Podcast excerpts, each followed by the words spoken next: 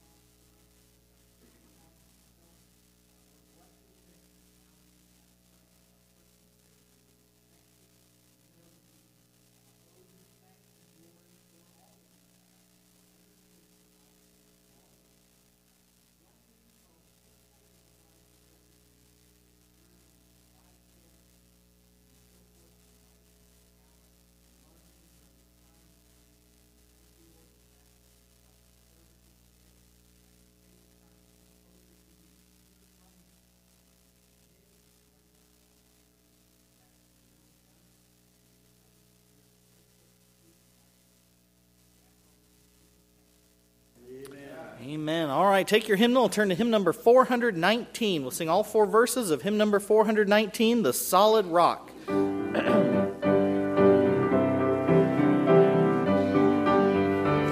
on that first verse says, My hope is built on nothing less. My hope is built on nothing less than Jesus' blood and righteousness. I dare not trust the sweetest frame, but wholly lean on Jesus' name. On Christ the solid rock I stand, all other ground is sinking sand. All other ground is sinking sand. When darkness seems to hide his face, I rest on his unchanging grace. In every high and stormy vale, my anchor holds within the veil. On Christ the solid rock I stand, all other ground is sinking sand. All other ground is sinking sand. His oath, His covenant, His blood support me in the whelming flood. When all around my soul gives way, He then is all my hope and stay. On Christ the solid rock I stand, all other ground is sinking sand. All other ground is sinking sand. When he shall come with trumpet sound, oh, may I then in in his righteousness alone, faultless to stand before the throne. On Christ the solid rock I stand, all other ground sinking sand, all other ground is sinking sand Man number 159, hymn number 159, Lamb of Glory. Sing both verses there. Hear the story from God's Word, number 159.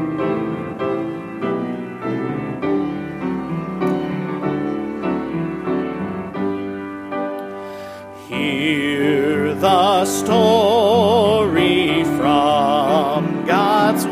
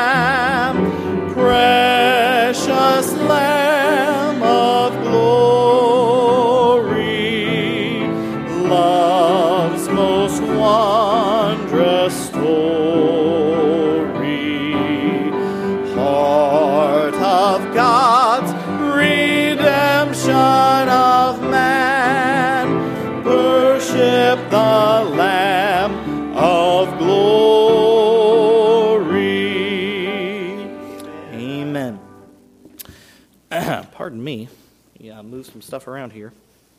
As the men come for the offering, I'd like to read to you from 2 Corinthians chapter 8.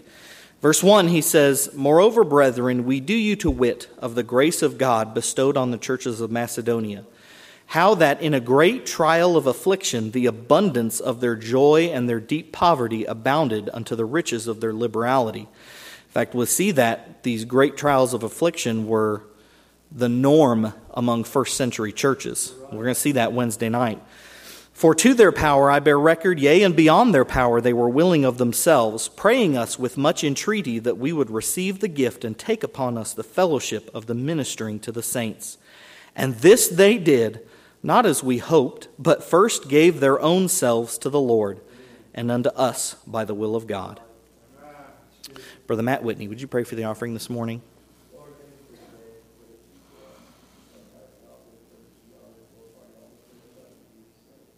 Amen. You may be seated.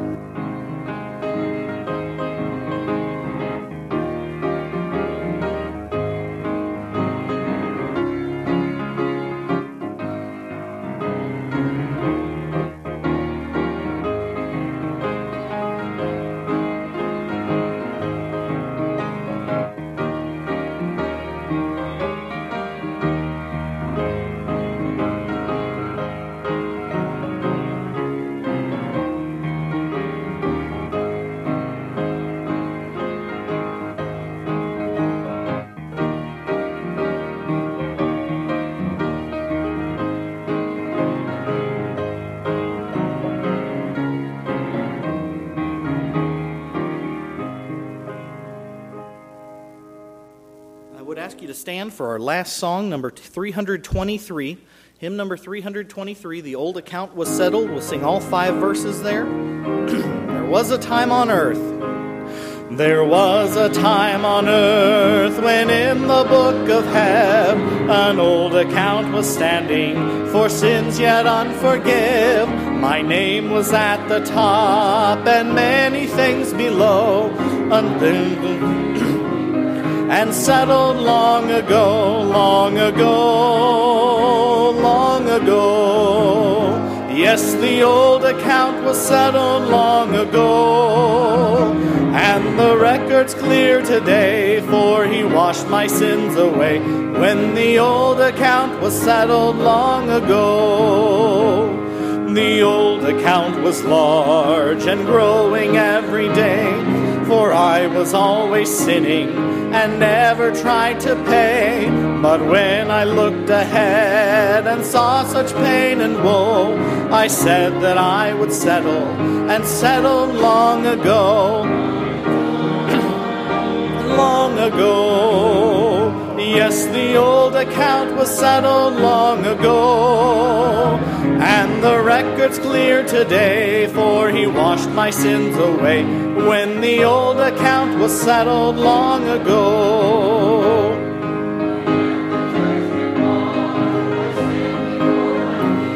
And he the book will open, he cannot find a thing. Then will my heart be glad, while tears of joy will flow, because I had it settled, and settled long ago. long ago.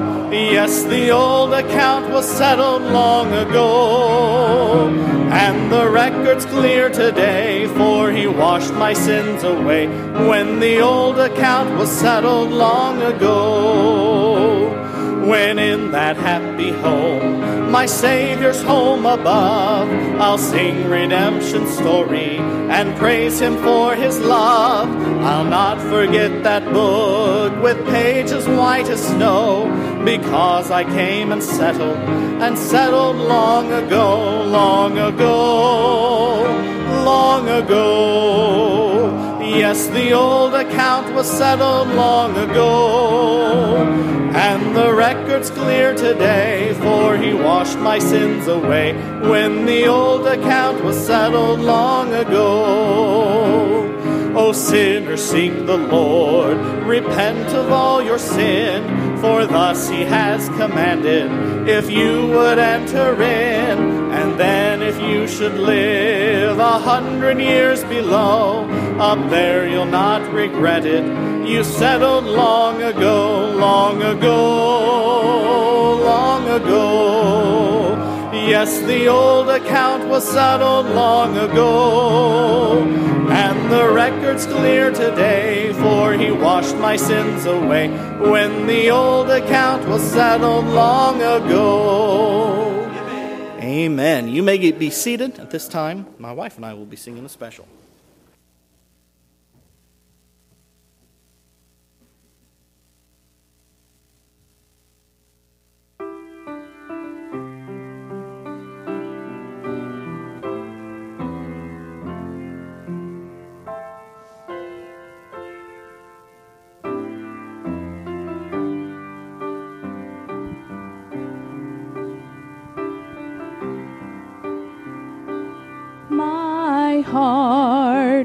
Filled with thankfulness to him who bore my pain, who plumbed the depths of my disgrace and gave me life again, who crushed my curse of sinfulness and clothed me with his light and wrote his law of righteousness with power upon my heart.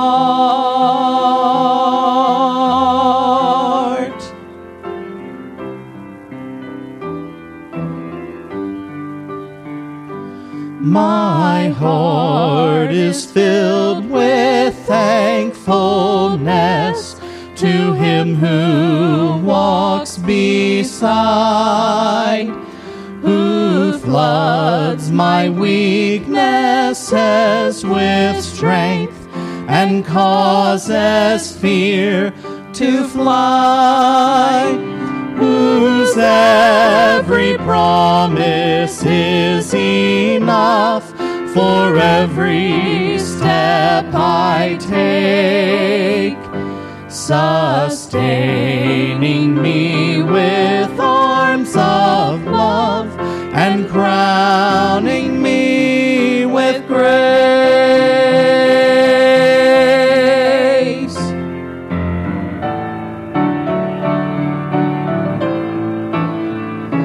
My heart is filled with him who reigns above, whose wisdom is my perfect peace, whose every thought is love. For every day I have you on earth is given by the King. So I will give my life, my all, to love and follow Him.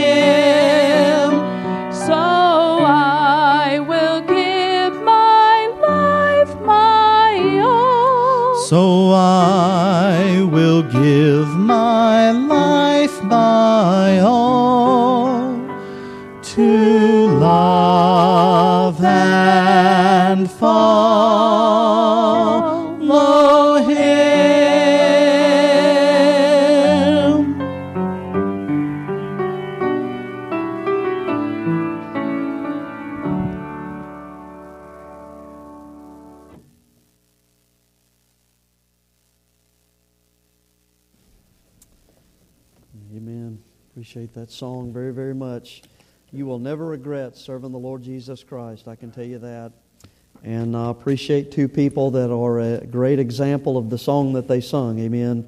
And uh, Brother Tim just jumping in there uh, and uh, filling in where he can. And uh, with all the chaos, I'm telling you, my phone was going off yesterday and this morning. And I looked at Natalie and I said, it may just be our family there at church. Amen. And but you showed up too, amen. And so glad for that, amen. Uh, but I was telling myself, where two or three are gathered together in His name, there He is, right in the midst of them, amen. But hey, listen, we got a little more than two or three, but i am telling you, I'd rather have God here, amen, and uh, rather, rather uh, make sure that He's here uh, with us. And sure, thankful, thankful that you're here, thankful that He's here, and it's good to be in the Lord's house uh, this morning. Well, let's all stand in honor of God's word. If you're able to stand and and I realize it's the day or the weekend after Thanksgiving and things like that, and I guess we could probably preach on that or Christmas or whatever. Uh, but I just like getting into a book and preaching in it and uh, diving right into it, and that's exactly what we're going to do this morning. We're going to continue on with our study in the book of Romans this morning, in Romans in chapter 6. I guess we could preach on what do you do when 10 families are sick in the church. I don't know, but Romans in chapter number 6. Amen. And we're just going to go right into the next passage, but I do believe this, it's where the Lord would have us to be and I and I'm telling you the song this morning spoke exactly to that. uh, exactly to what we're going to look at uh, this morning. So, Romans in chapter uh, number 6, all right? And, and let's begin reading here in verse uh, number 15. And I know we're, we're kind of diving right into this. It's been a couple of weeks since we've been uh, in this, but if you remember, all right, in the very first part of this chapter, we asked the question Are you living under sin or under Christ? And really, the reason that I bring that up is because now we're going to see the second half of this, and, and we're going to go back and look at this, but the very first part of this dealt with the fallacy, all right, that more sin leads to more grace. More sin doesn't lead to more grace. All right? And, and so now we're going to pick up with really what I would say is this the fallacy that grace that grace, the grace of God, it gives us a, a license, if you will, to do whatever we want to do. That's not true. That's just simply not true. Look at what he says in verse 15. He says, What then shall we sin? Because we are not under the law, but under grace. And so, you know, now, now I'm under grace. And so I can do what, whatever I want to do. Well, here's the answer to that. God forbid. Okay? Because that's not the intention of God's grace. But here's the other thing, and I want you to watch this. He says, He says, Know ye not, all right, that to whom ye yield yourselves servants to obey, his servants ye are to whom ye obey. Whether, whether of sin unto death or of obedience unto righteousness. Okay, now, now let's keep going because he says, But God be thanked that that ye were the servants of sin, but, but ye have obeyed from the heart that form of doctrine which was delivered unto you. Being then made free from sin, ye became the servants of righteousness. I speak after the manner of men because of the infirmity of your flesh. For as ye have yielded your, your members servants uh, unto iniquity, even so now yield your members um, servants to righteousness unto holiness. For when ye were servants of sin, ye were free from righteousness. What fruit had ye then in those things whereof ye are now ashamed? For the end of those things is death. But, but now, being made free from sin and become servants to God, ye have your fruit unto holiness and the end everlasting life. So here's what he concludes. Here's what he says. For the wages of sin is death.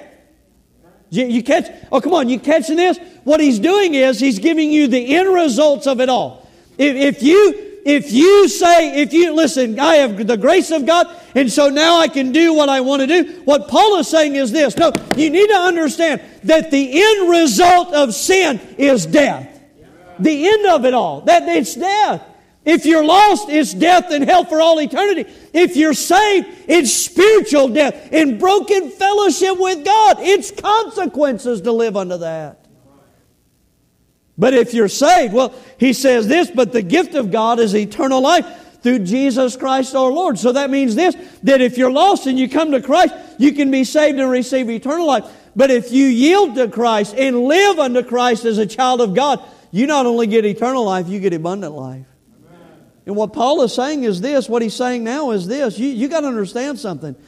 That, that, that grace, the grace of God, is not given unto you as some license for you to use and live wickedly and like the devil and like the world. No, my friend, it is given to you to give you a new life and to escape the consequences of where you were going, which is sin and hell, and to give you eternal life and an abundant life in Jesus Christ. So here's what I would say to you. Number one, make sure you've been saved this morning. And if not, boy, today'd be a great day to be saved. Amen. Right after Thanksgiving, right before Christmas, now you know what Christmas is all about. It's not about Santa and presents, it's about Jesus Christ. Amen. But if you are saved, you, you, you need to go all in for Him. Just like the song was sung this morning, to live unto Him. And that's what we're going to look at this morning. Father, would you bless the preaching now? And I ask it in Jesus' name. Amen. Won't you be seated this morning? Sure appreciate you standing in honor of God's Word. I got a lot of turkey I got to preach out this morning. Amen. So.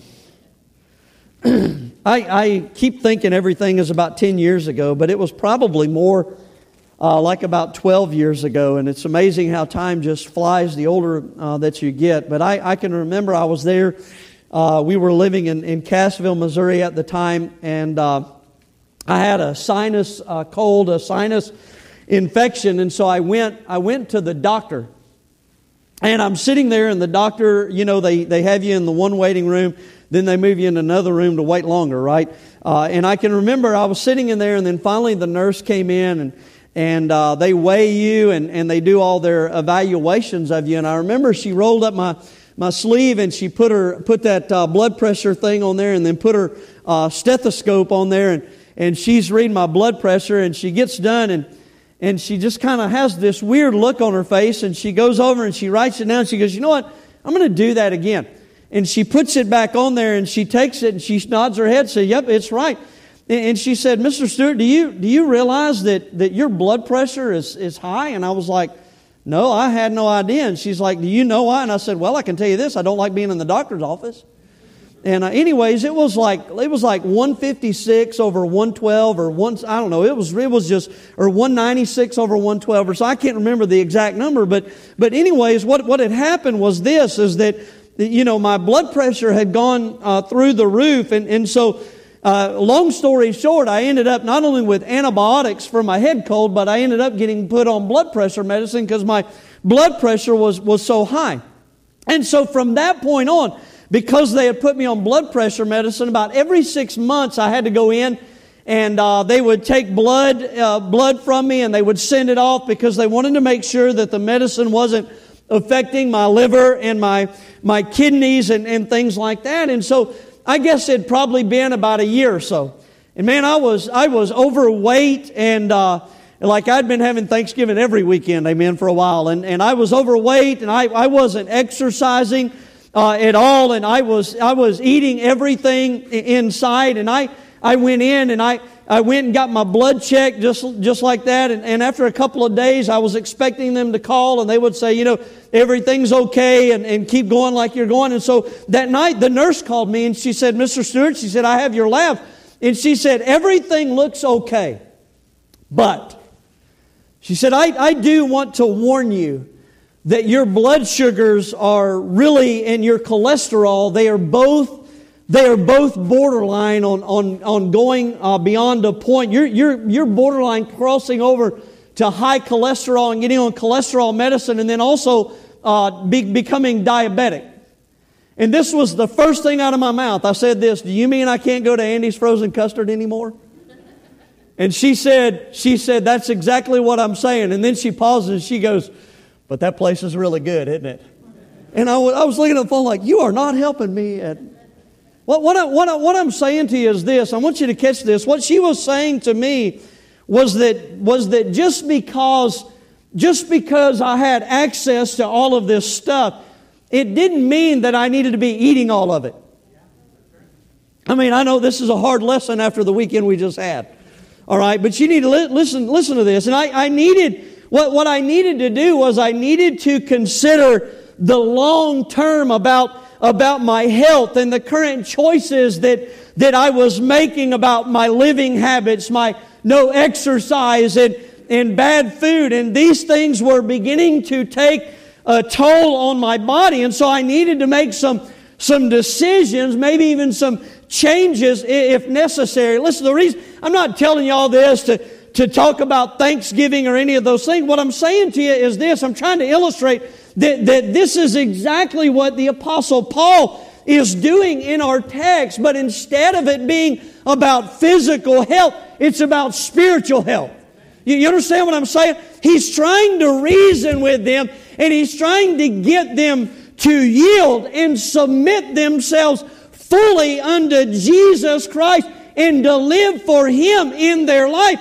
And the way that he's going about that is by trying to get them to think long term and the, and the consequences about the current, the current spiritual decisions that, that they were making. All right, now let me, let me go back just for a moment and just kind of review all of this so that you understand the, the context. I want you to go back to Romans in chapter 5 and look at verse number 20 really quickly. He says, Moreover, the law entered that the offense might abound. And I love this. I love this portion right here. But where sin abounded, grace did much more abound. Oh, come on, man. Aren't you glad for that? Uh, we sing that song, Grace, Grace, Marvelous Grace. And what a blessing that is. Now, now again, this, and this is, this is a great promise from the scriptures. And we understand that where Paul is dealing, he had talked about Adam and Ad, from Adam to Moses, uh, death uh, reigned upon men. And then the law came about. Moses received the law of God. And when the law came on the scene, it began to clearly identify a host of sin that was in the lives of men. Come on, I'm just saying we could go there now and, and deal with all of those things. But what Paul is saying is this He's saying that where sin abounded because of the law, grace did much more abound. Now, you and I would understand, oh, come on, that the correct thinking of that would be this that no matter what you've done or where you're at or the sin that's in your life, the blood of Jesus Christ can cleanse you of that. Amen. Come on, he's going to sum it up in Romans 10 13. For whosoever shall call upon the name of the Lord uh, shall be saved. What, what a blessing that is. That, that's encouraging to me because I don't know about you, but when I got saved at the age of 20, sin was abounding in my life. But, but praise God that the grace of God stepped in and I got saved. And, and I'm just telling you, you might be here this morning and thinking, well, listen, you don't understand what I've done and the things in my life and that I cannot be saved. And what I would say to you is that you don't understand the grace of God that's available to you. Be, be, in fact, a perfect example would be the, the writer that, uh, of the book of Romans, the apostle Paul, who the Spirit of God, who's ultimately the author, is using to pen this down. Here was a man that persecuted the church and had people thrown in jail and put to death, but yet God saved him. And I'm just telling you, if God can save him, God can save you and me. Amen. Where sin abounded, grace does much more abound.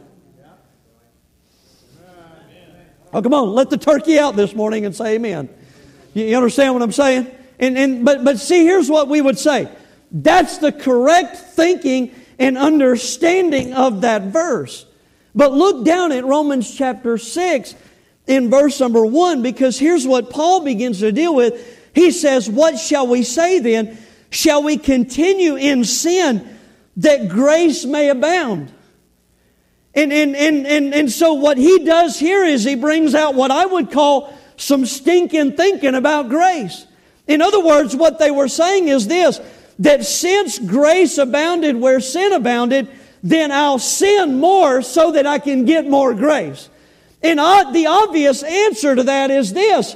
What Paul says in verse number two, God forbid, because that is obviously the wrong way to, to uh, understand or think about the grace of God. And what happens is from verses 2 all the way down through verse 14, Paul uses their baptism and the gospel of Jesus Christ to show them that their salvation was not meant to be thought of uh, like that. Christ died on the cross for our sin. And where Christ died, our old man, he says, was crucified with him. And then on the third day, Christ rose again. And just like Christ rose again to walk in a, a newness of life, you and I, friend, who've been saved, are to come up out of those baptismal waters and walk in a newness of life. You understand what, what he's saying is this is that you got saved and you got baptized after you got saved. And the purpose of them, friend, was to demonstrate the new life you now have in Jesus Christ. So stop trying to justify living in the old life and walk in the new life that you have in Christ. That's why he saved you. But here's what I want you to grab a hold of. Now, grab a hold of this. Please get this where Paul deals with those things to show them that principle and that they need to walk in that new life. See, what now Paul is going to do is where he's looking back at when they got saved, now he's going to look ahead and to show them the consequences of what's going to happen if they continue to live in their sin and continue to refuse to submit themselves to Christ in their life. And what he's doing is he's using that to again reason with them and to show them, friend, that they need to walk with Jesus Christ because here's why. You, you understand, more, more sin, more sin doesn't lead to more grace, it leads to death. It leads, it leads to death. I want you to look at verses 15 through, through 18 there and And what I, what, the way that I look at this is, is it's kind of similar to the first half of the chapter. In other words, what Paul does is he gives us some doctrine, some principles that we need to look at. And then really he begins to make a personal application to it in verses uh, 19 all the way down through verse number 23. And so that's kind of the way I broke it up. But I want to spend some time in verses 15 uh, down through 18 and just chew on this doctrine right here and explain some things uh, from this. All right? So let's look at verse number 15. So here's what he says He says, What then? Okay? Shall we sin because we are not under the law but under grace? God forbid. Now we would say this. This is a follow up question, isn't it, to what we just looked at in verse number one? That, that's what I, that's how I certainly see that. And so it's the idea here that where some thought more grace came with more sin, others viewed, viewed their grace as, as a license to sin, if you will, a, a get out of jail free card, right? Um, um, and obviously, the, the answer to that question that he poses right here, it's the same as the question that he gave in verse number one God forbid. And, and you could say, you could say this, that, well, you know, I mean, you look at it and you contrast verse number one and verse 15, and maybe verse number one deals with the Gentile believers in Rome. And this one deals with the Jewish believers in Rome since he brings up the law. Paul has dealt with both groups, as we've already seen uh, studying through the book uh, of Romans. And, and while that may be true, may, maybe that was the intention, but, but here's the thing there's still an application to both, regardless of Jew or Gentile. Because we all tend to take God's grace and somehow or another we twist it to our advantage and justify where we're at.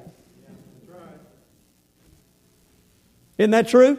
I, and I got to be honest with you. Here's the thing when, when you look at verse number 1 and verse number 15 and you compare the two, for me at least, okay, for me, verse number 15 speaks more to me than verse number 1 because I feel like verse number 1, we read verse number 1 and go, okay, so you think that more grace uh, comes with more sin. That's some really bad thinking. And obviously, most of us having now the, the full canon of Scripture, we would go, well, duh, that's not how that works. We would understand those things. But what I'm saying to you is this, is that verse number 15, when he begins to deal with this, this grace being a license of sin, well, I'm telling you, that speaks to me. Come on, because I, and I'm just telling you, and I, I don't know you, but I know me. I mean, I know you, but I don't know you like I know me. That fair? And what I'm saying to you is this is that is that I know that I have been guilty of being tempted to sin. And then I think to myself, oh, I can go ahead and do that because I know He'll forgive me. Now, I know you never think something like that. Hopefully, you got that sarcasm. Because the truth of the matter is, the same stuff that you got is the same stuff I got. It's called flesh. Is everybody getting this? It's called the old man, the sinful nature. Oh, come on. You, you understand what I'm saying? And, and, I, and, I, and, here, and here's the thing that's essentially the mindset that's being dealt with here. See, see, God's grace, it gets me out of jail. It gives me, it gives me an excuse to do what, what I want to do. And I, and I know most of, most of us know this, but, but it's worth being repeated right here. Grace is not given to give us a license to sin and live however we want. Come on, it, it's not. We know this. It's not to be used as a cloak of maliciousness, Paul would say. It's, it's not to be used as an occasion to the flesh, he would write to the churches in Galatia. Come on, friend, we, we would understand that. It is given to us not to allow us to continue in sin, but rather set us free from sin. Come on, it, it's, it's, it's given to set us free from the dominion and the power of sin, its consequences, which is death and hell. I don't know about you, but I'm pretty glad for God's grace. Come on, it's, it's given to us. It's given to us to give us a new life in Jesus Christ, an abundant life and an eventual eternal life. And really, that's exactly what Paul's going to bring up in the following verses. Look at what he says in verse number 16. He says, Know ye not that to whom ye yield yourselves servants to obey, his servants ye are to whom ye obey, whether of sin unto death or of obedience unto righteousness? Well, what I would say to you is this, is that he poses another question, doesn't he? That he, he's saying this, don't you know, in other words, hey, don't you realize, now, now watch this, that whoever you yield yourself to, okay? Now, now watch this. He says, that's whose servant you become. And he says, and there's two, two areas where you can yield. It's either sin unto death or it's obedience unto righteousness in Jesus Christ.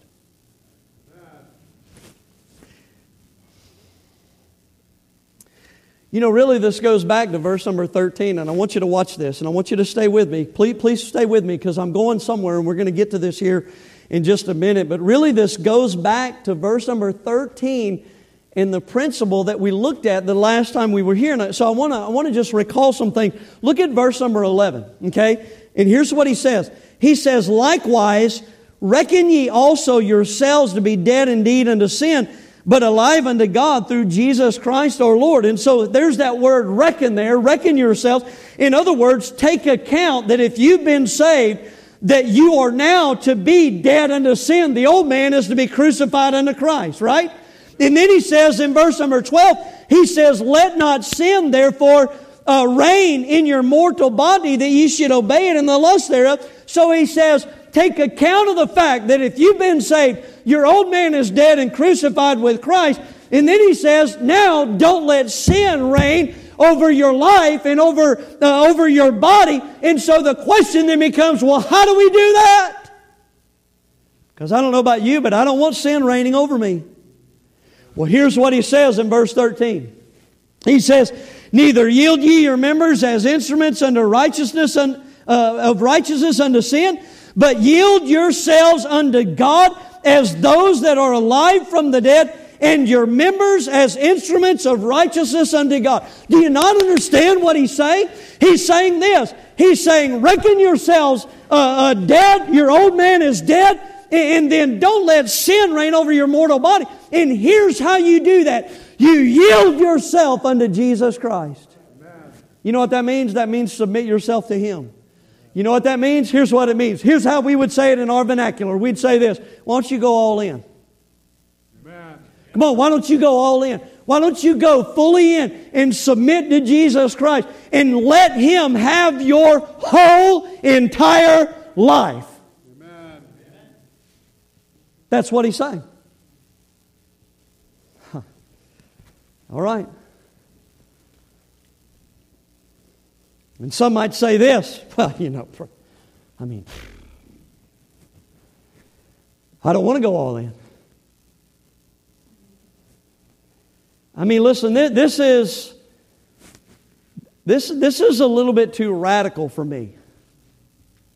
You know, this this whole this whole thing has been radical this morning. Don't you understand how much turkey I ate? And you're up here hollering and sweating and spitting, and it's, it's the holiday, man. Chill. And this, this is, this is right. Look, look, look, look, look. I, I, I don't, I'm not here to be a, a disciple. Like, you, you know, I don't, I don't want to be in church every time the doors are open. I don't, look, I, I don't want to be pressured here to separate from the world and, and live unto, unto God. And look, look, look, I, I don't want to have God changing everything in my life. I mean, you're talking about being some kind of slave, some kind of servant. That, that's, you know, that, that's, that might work for you, preacher, but that's not, that's not where I'm at. But that's Paul's point. You're, you're a slave regardless. No, no, no. That, that's what he's saying. He either, either you're a slave to sin and it controls your life, or you've submitted yourself to Jesus Christ and He controls your life. And both of them, both of them have consequences that come with them.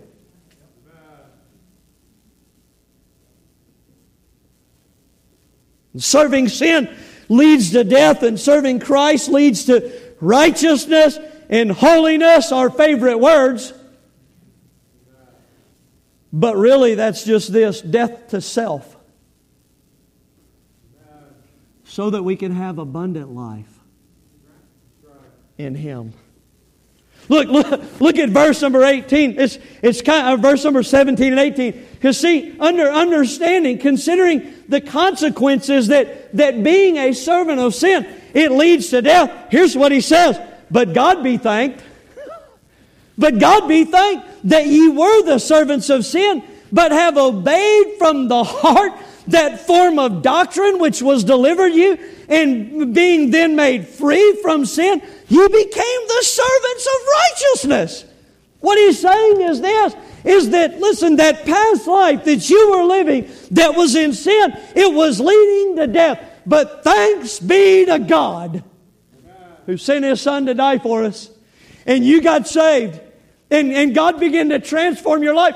And now you don't have to serve sin, which leads to death. Now you can serve Jesus Christ. You can yield yourself to Him, and it'll bring forth righteousness and holiness in your life and abundance of life.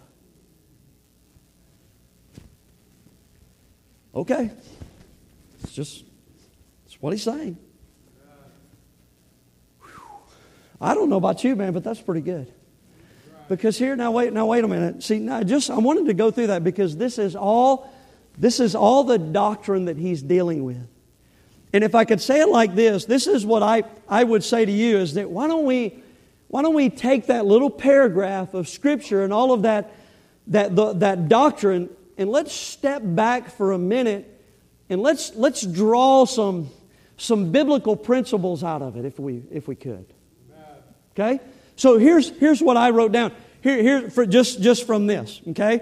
And, and some of this has already been kind of alluded to. Here, here's what I would say. If you look at if you look at verse 16 and the questions that he poses, he says, Know ye not that to whom ye yield yourselves servants to obey, his servants ye are to whom ye obey, whether of sin unto death or of obedience unto righteousness. So here's what I would say. Now, watch this. Spiritually speaking, everyone is a slave. Everyone is a slave or a servant, like it says, you, you, whether you are lost or saved. Come on, that, that's no, no, no. And I don't, I don't think I'm, I'm taking this wrong because the word servant it literally means slave. That's what it's talking about. And you are, watch this, and you are either one or the other.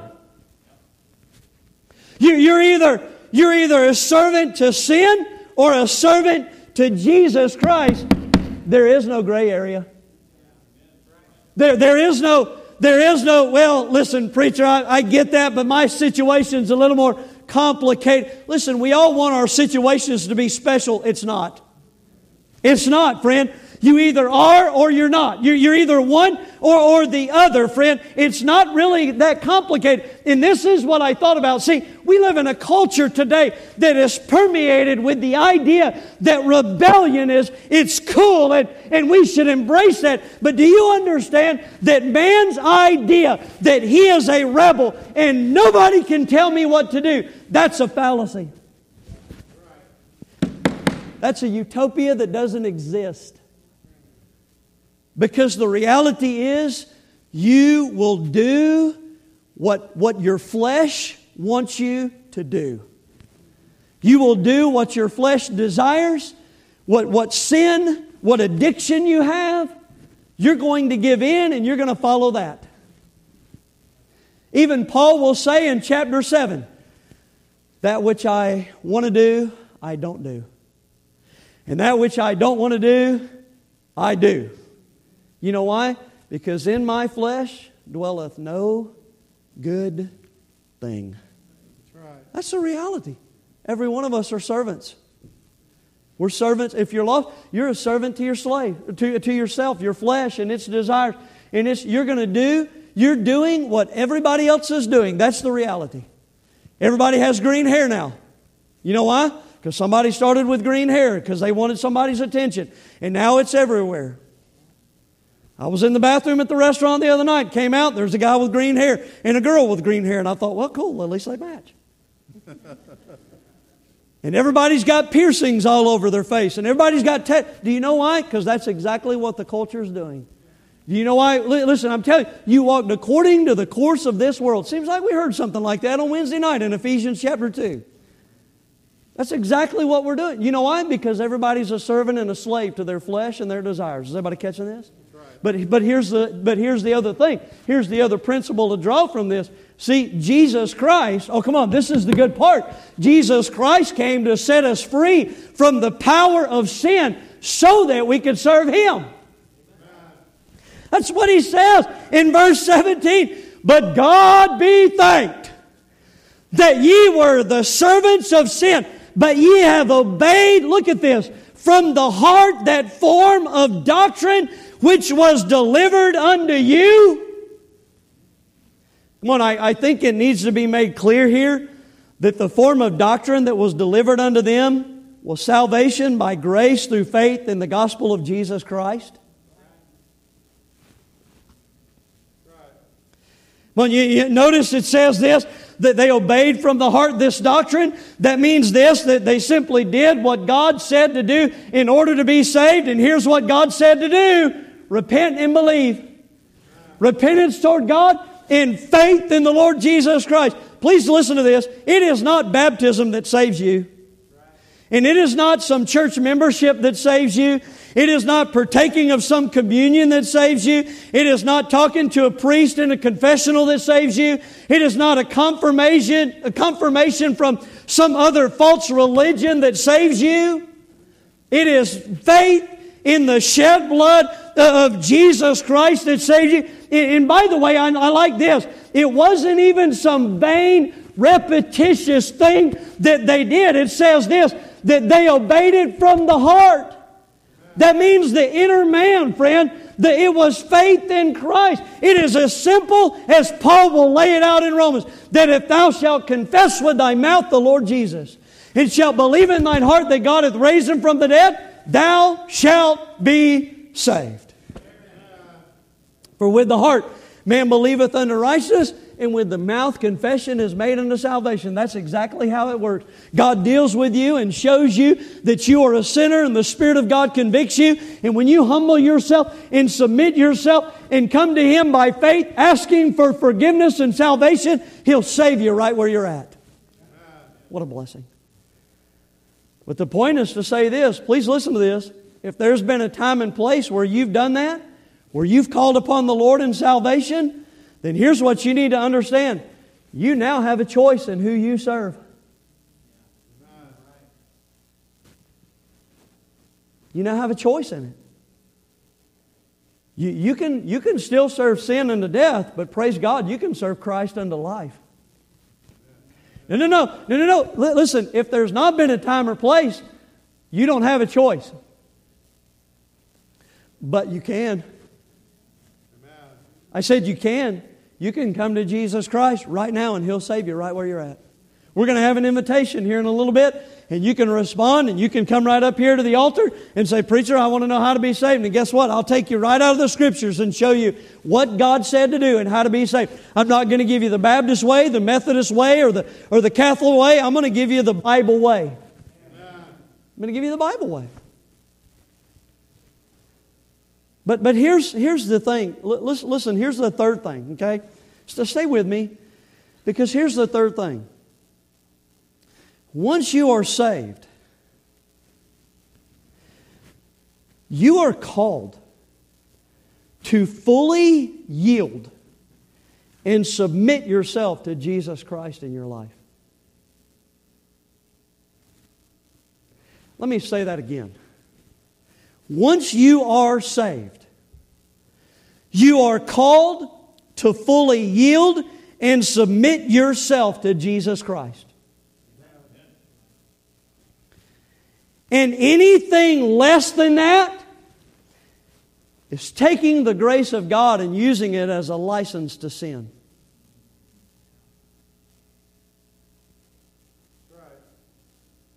Did you get that?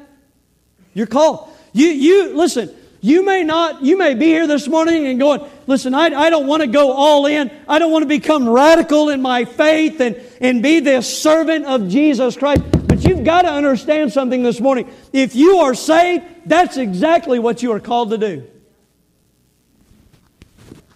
Come on, friend, that's exactly what you're called to do. You're called, you're called to go all in. You're called to be in church when the doors are open. You're called, you're called to live, you're called to separate from the world and unto God. You're, you're called to, you're, called to, to spend time in God's Word daily and, and to spend time and walk with God in prayer. You're called to do that. Look, I get it. I get it. We're living in a generation that wants to debate everything, including the things of God. But you've got to understand this. These are things that aren't up for debate. These are the things that Christ called us to do. These are the things that Christ said to do in His Word. These are the things that, that the early churches did all throughout the Scripture. And I'm just telling you, friend, if you and I want to enjoy the abundant life that Jesus has, then we've got to get to this place where we stop trying to justify everything we're doing with the grace of God and just go all in. That's where we've got to get to. And I hate to yell at you like that, but, but you do need to wake up and get this. That's what God's called us to do. It's not up for debate. It's what God wants out of our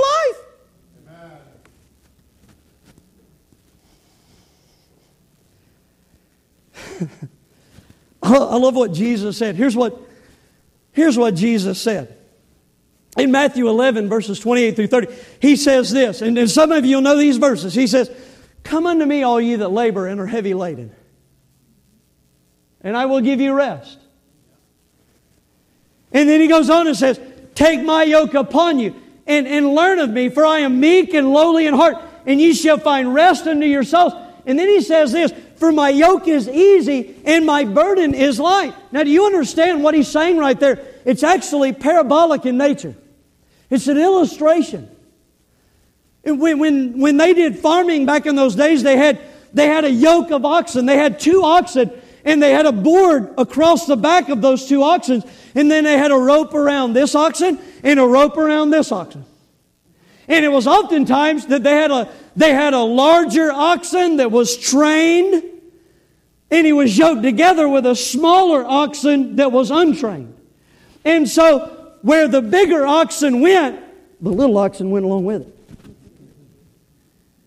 But, but you understand, here, so here's, here's the idea. Is everybody catching this? Even with what Paul is saying. Now, watch this. Before you got saved, before you got saved, you were yoked up with the oxen of sin. Do you know what that means? That means wherever that sin and that flesh and that desire wanted you to go, and that world and the devil, here's what you did. You went right along with it. You were a servant unto it. But watch this. But here's what Jesus said. Jesus said, now listen, you can come unto Him and you can be saved. And watch this. Please catch this. He gives you the power now, the power to step out of that yoke with that oxen of sin and to come over and to put His yoke on you. And then wherever He goes, That's where you go. That's why it's like my big dog and my little Jack Russell, man. And the big dog just goes doop, doop, doop, and the little dog.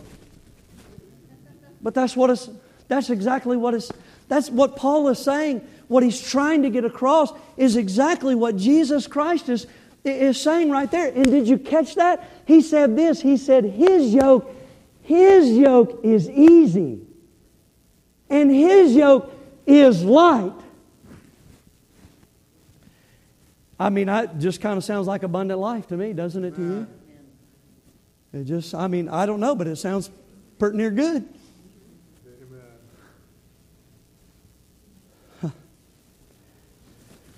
Because here's here and here's here's what I would say is the last thing that I would pull out of this.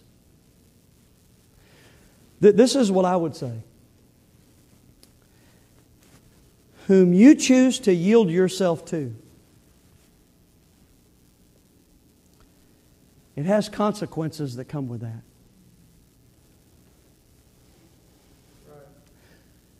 In fact, I believe this when you look at verse number 19 of our text.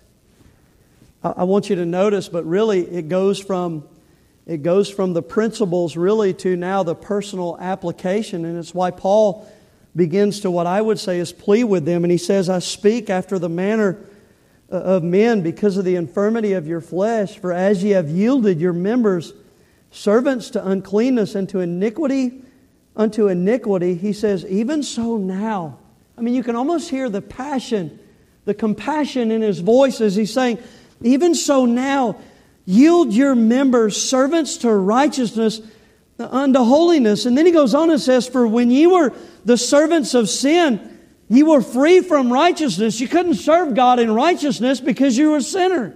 What fruit had you then in those things whereof? Look at what he says. He says, Ye are now ashamed. This is the stuff in your past life that you are, you are ashamed of it once. Why would you go back to that? It's stuff you were ashamed of. And he says, and he says, for the end of those things is death. In fact, in verse 23, he says, for the wages of sin, how you live, the things you're, that's death. That's what you get. That's the end result. That's the consequences of sin. But I like that he goes on and says, But the gift of God is eternal life through Jesus Christ our Lord. And even in verse number 22, he says, But now, being made free from sin and become servants to God, you have your fruit unto holiness and the end, everlasting life. Do, do you get, do you understand what he's saying? He is personally pleading with them in saying, You've got to grab a hold of this. There are long term consequences that come with going in the direction that you're going. Go away from that and live unto Jesus Christ. That's what he's saying. And I listen, you, you, can, you can sit back this morning and, and, and say things like, well, that's, look, look, that's, that's, that's for you, preacher, but that's, that, that's, not, that's not what I want to do. And, I, and I'm here to tell you, that's fine. That's, that's, you, I can't make anybody do anything this morning. No, no, don't get me wrong. There are times where I'd like to put somebody in a headlock. But you can take a horse to water, but you can't make them drink. That's just the reality. I can't, I can't change anybody. Only thing I can do, friend, is give you the Word of God and do just like Paul and passionately plea and show you the consequences that come with the way you live. That's all I can do. If you, if you, listen, listen, if you're here this morning and there's never been a time and place where you called upon the name of the Lord to be saved, you can reject Jesus Christ this morning. You, you can reject Him and you can turn away from Him, but you need to listen to this. There are consequences that come with that. You, you listen, your, your body, okay, your body is going to go back to the dust of the earth from whence it was made, but you mark it down, your soul's going to spend eternity somewhere. And it's going to be in one of two places. Either it's going to be in heaven with Jesus Christ, or it's going to be in hell separated from God. And you're going to be in hell and you're going to be awaiting the judgment of God at the great white throne. Then you're going to be brought before God and judged of your sin. And then you're going to be cast into the lake of fire for all eternity. Now, my friend, that is biblical truth right there. That's biblical truth. But what I've also learned is this is that you, you can be saved this morning and still not be a disciple of Jesus Christ. And you also need to understand this, friend, and you need to catch this. The grace that you possess in your salvation, that was not given to you so that you could sit there in your pride and rebellion and reject the things of God and live the way you want to live. And there be zero consequences. It's not a, it's not a get out of jail free card, friend. Not, not submitting yourself to, to follow the one that died for you. That died for you. Not submitting yourself to Him. it will have consequences that come with it. You will not enjoy right fellowship with God. You will not enjoy the blessings of God. And you will endure the consequences of poor life choices because you refuse to follow Jesus Christ in your life. And I'm going to tell you something. I want you to listen to this. As a pastor that has been doing this for 15 years and more like about 25 years in the ministry, I can tell you this. The consequences of refusing to walk with God are very real. And they're very heartbreaking to watch. Is everybody getting this? Especially when you know how good it is when you actually just submit and follow Christ. I, am I'm, I'm listen, please listen to this, and I'm almost through. Please, please listen to this. I am, I am tired. I am tired of seeing young people refuse to follow Jesus Christ in their life. And I'm talking about young people that grow up in, in our churches and they refuse to submit themselves to Jesus Christ. And the next thing you know, they start getting old enough to make decisions about relationships in their life and they chase after their flesh and they get into the wrong relationship. And the next thing you know, they marry some wicked individual in about six months to a year or two or three down the road. And it all goes to, to, to a mess and there's divorce and tragedy and heartache. And you sit there with a blank look on your face like that never happens. Wake up and look around. It happens a lot. And you know why? It's because we refuse to submit ourselves and yield to Jesus Christ. Don't look at me like, well, you know, God doesn't have the answer to everything. Yeah, He does. We're just not willing to follow it. And I listen, and I am I am tired of seeing young married couples trying to live for this world, and the next thing you know, their marriage and their family is falling apart because they have been living for money and material things, and now all of a sudden they're realizing that it doesn't bring them the happiness and the satisfaction that they thought it would. Why don't you go ahead and yield unto Jesus Christ? I'm telling you, the greatest decision my wife and I ever made was when we sat down and said, Money ain't everything, and we put God first in our life. I'm tired of seeing young Christians refuse to surrender and follow Jesus Christ. And then temptation comes along and tries them, and they end up quitting and, and getting out of church and away from God. I'm tired of seeing older Christians getting complacent and apathetic in the things of God. And the next thing you know, they start raising children that are carnal and worldly and they want nothing to do with God. And then the next thing you know, the whole family's out of church. You know what? Let me, let me help you with this. The best thing that my kids could ever see in their mom is that we walk with God, that we're in the house of God, that we respond to God's word. You sit back there and dry up in the house of God and never come to an old fashioned altar, and yet you wonder why your kids are so worldly and wicked.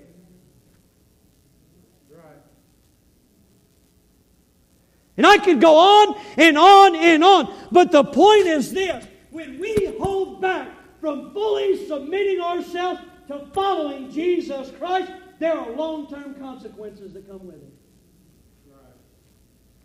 Death. And it may, well, preacher, you know, I'm saved and I can't lose that. Praise God. I'm telling you this, it may not be death. I listen. I'm, I said this in the last message, but I'm telling you, Never more have I heard God's people saying, I, just, I must be dead to God. God's forsaken me, and God doesn't care about me, and I don't hear from God anymore. And I'm sitting there thinking to myself, that is a bunch of baloney. Right.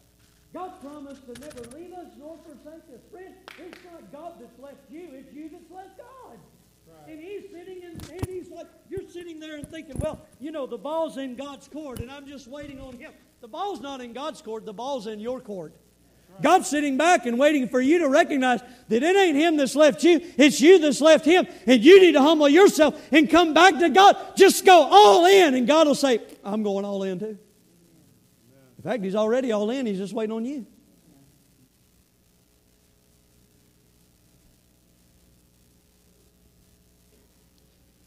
I had high blood pressure. I think I got some this morning too. I'm telling you, it really bothers you when you can't eat Andy's frozen custard. Do you, do you know this? I, I'm not on blood pressure medicine anymore. I'm not on it. My mentality is this, and maybe different than yours, but maybe you need to adopt it. There's, it's, it's okay to, you know, to discipline yourself. Make some changes in your life choices instead of taking a pill to fix everything. That's the way I felt about it. I went in and told my doctor, I said, You can put me on this blood pressure medicine, I'll do it for a little while. I said, But I ain't going to stay on it. And he looked at me like, Go ahead, big shot. I've seen a lot of people come in and do that and say that, but they didn't get off of it. And then he goes, Well, you know, it could be hereditary. And I said, It ain't hereditary. I'm getting off of it. And I got on a diet. And I stayed away from Andy's for a little while. For a little while. And I started doing P90X. I mean, just crazy stuff. Man, that guy's like, that guy's nuts. Somebody said it's like doing what the Navy SEALs do. I said, I don't know. I went from doing nothing to doing that, and I'm about to die. But I went all the way through it. I went all the way through it. I started doing it the second time around. And when I started doing it the second time around, I was driving home from church on a Wednesday night, and I started falling asleep at the wheel. I only had like a five minute drive. You know what happened? I was still on that blood pressure medicine, but my blood pressure had come back down to normal, and I was taking that blood pressure medicine, and it was dropping me too low. And I got off of it. I got quit taking it altogether. And now I just go into Walgreens every now and then, stick my arm in there, and it checks my blood pressure, and I go, I'm all right. But if you'd have taken it about 10 minutes ago, it wouldn't have been good. A lot of stress in the ministry.